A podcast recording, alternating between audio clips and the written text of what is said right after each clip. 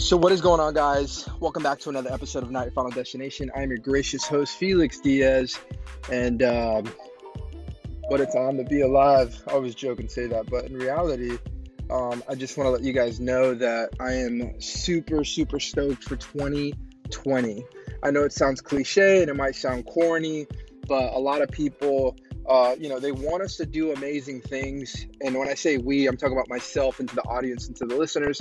Um, today was a tough workout at SoFit Athletics. Uh, shout out to the gym that I go to. Um, I just started CrossFit, so I'm not a, like no way, shape, or like I just don't have it in me. Like you know, coming from high school, being a quarterback and playing football, being somewhat athletic enough to play that position, and and um, you know, go on to play arena football, win a regional championship here in Florida. Like you know, as an athlete, I told myself like I have what it takes, you know, like I have what it takes to do all these things and and accomplish all these things that I want to accomplish. But um, every time I go into uh, our CrossFit gym, I'm really, really getting worked. Like I can remember times where, you know, and I'm gonna name drop some people: Damian Jones, Jamal Schumann, Cartrell Leggett, uh, Jacob O'Connell, like all these people, Brandon Bibbs, like all these people working out and being a super falcon and maxing out and like doing all these things. Like, so shout out to 71st Falcons, but like, um, you guys really, really, really showed me what it was to be a super falcon, like what it looked like to really push yourself to the limit of accomplishing major things. You know, uh, Jamal going to Elon University and Cartrell going to St. Augustine University. I mean, doing all these things and and um, you know, shout out to James Hopper, like people that really pushed me in high school that didn't know it at the time because like we were all like a knit group of friends, but there was obviously differences and things like that. And we were young kids trying to, you know, accomplish that American dream as a high school kid to go play in the NFL and college. And, you know, that route and that journey wasn't the same for everyone but I can say now as I go on to like you know social media and I look at my my my my teammates and my brothers that I that I grew to to love throughout those four years of high school, um, and seeing them do different things and, and great things, you know, from owning a business to traveling to you know adult mentorship, um, you know, small business. I mean, you name it. Like these guys are doing incredible things. Fatherhood, like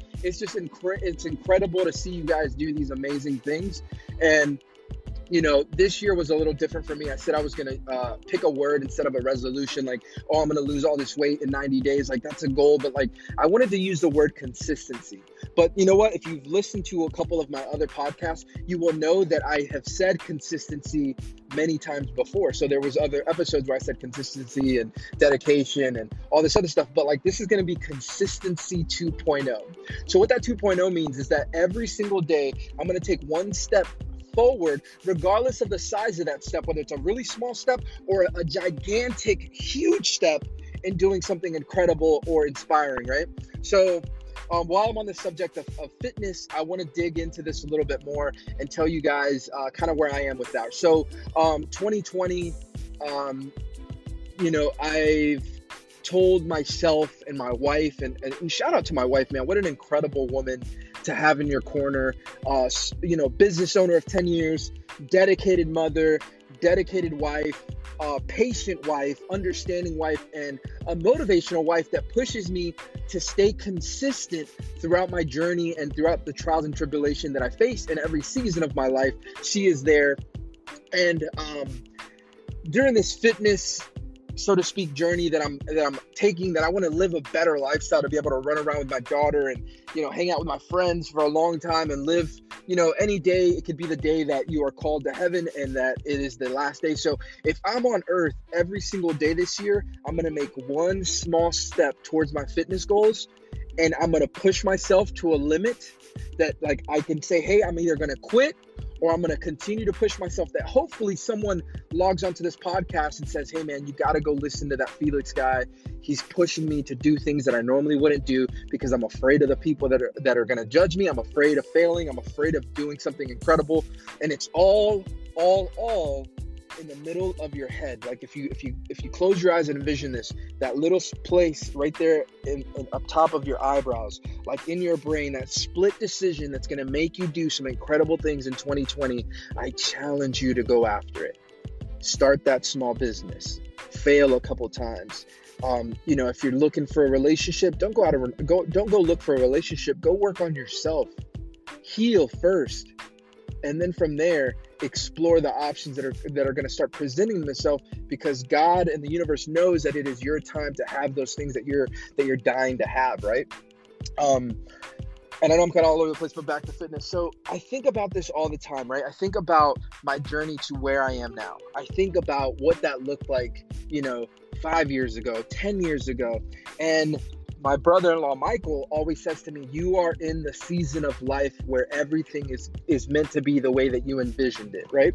And if you know me uh, personally, um, y'all know my childhood wasn't the greatest. You know, my father was in prison. My mother raised me. We'd visit my dad in Central Prison. Um, you know, and we've traveled to Virginia to go visit him, seeing my dad through the glass and asking him what were the jumpsuits and what they represented in that time. You know, as a seven year old, eight year old, 10 year old, uh, up until I was 20 years old, you know, my father was in prison. And I used to like think to myself as a small child, like, I, I gotta I gotta walk a straight line, or if not, I'm gonna end up in one of those colored jumpsuits, right?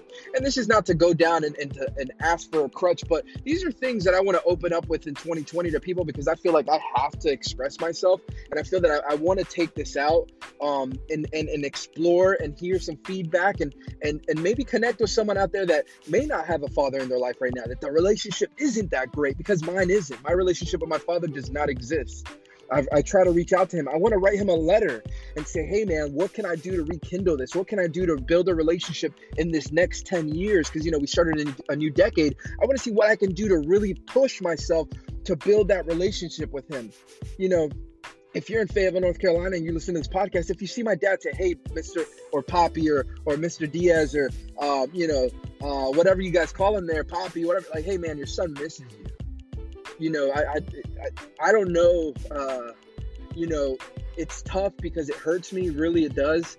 Um, that I see all the things that are going on in my split family. You know, with my mother being divorced to my dad, and my sister not really having the best life that I know she can live, and then me is kind of like I don't have it figured out, and I don't want to come off as, a, as that way. Like I know I post a lot of things in my family and you know places that we've moved into and the businesses and stuff like that. But I have my own things that I need to work on physically, mentally, spiritually.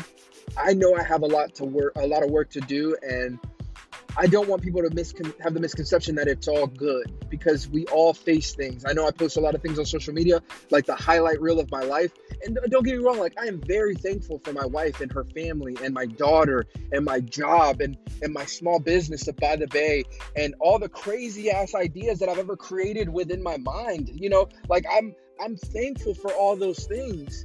But at the end of the day, like it, it, I don't want it to, to be all about Felix. I want it to be about how Felix impacted this person, how Felix impacted that person, how Felix's story and journey connected with thousands upon thousands of people and said, hey man, that guy right there, he wasn't here to be selfish. He was here to inspire. He was here to motivate. He was here to, to tell his testimony on how he watched his dad shoot up heroin and watched him doze off in a bedroom. And he watched his mother uh, go to many, many countless days in, in visiting my father in prison behind a glass window. This is very, very real. And mental health is a real thing. And I think as a man and in a man of color or a man of non, you know, white man, black man, Chinese man, like we all have these mental things that may keep us grounded and and and in a space of uncomfortability of sharing that with someone and I want you to know, man, that I'm one DM away, one private message away to connect with one of you guys that might be going through some shit that you're afraid to talk to to a friend or a family member because you're afraid of them judging you. But in reality, I have been that kid that I was on antidepressants. I had to go see a therapist growing up. I visited my father in prison countless times behind glass. You know, um, did not having a father figure. You know, Bob Paroli being that father figure for me, like telling me that everything was going to be good. You know, getting divorced and thinking that that was the end of the road. You know, going out and partying, starting businesses that didn't work, hanging out with the wrong crowd, and now coming back to full circle at 30 years old. you know, about to turn 31 and say, this next decade, I have to do something with my life that'll impact my daughter and my wife in a positive way for the rest of their lives. Because I'm used to people giving up on me. I'm used to marriages and relationships not lasting. I'm used to using that as a crutch to say it's okay to quit, when in reality, it's not okay to quit. It's not okay to give up on your spouse. It's not okay to give up on a job. It's not okay to give up on a small business.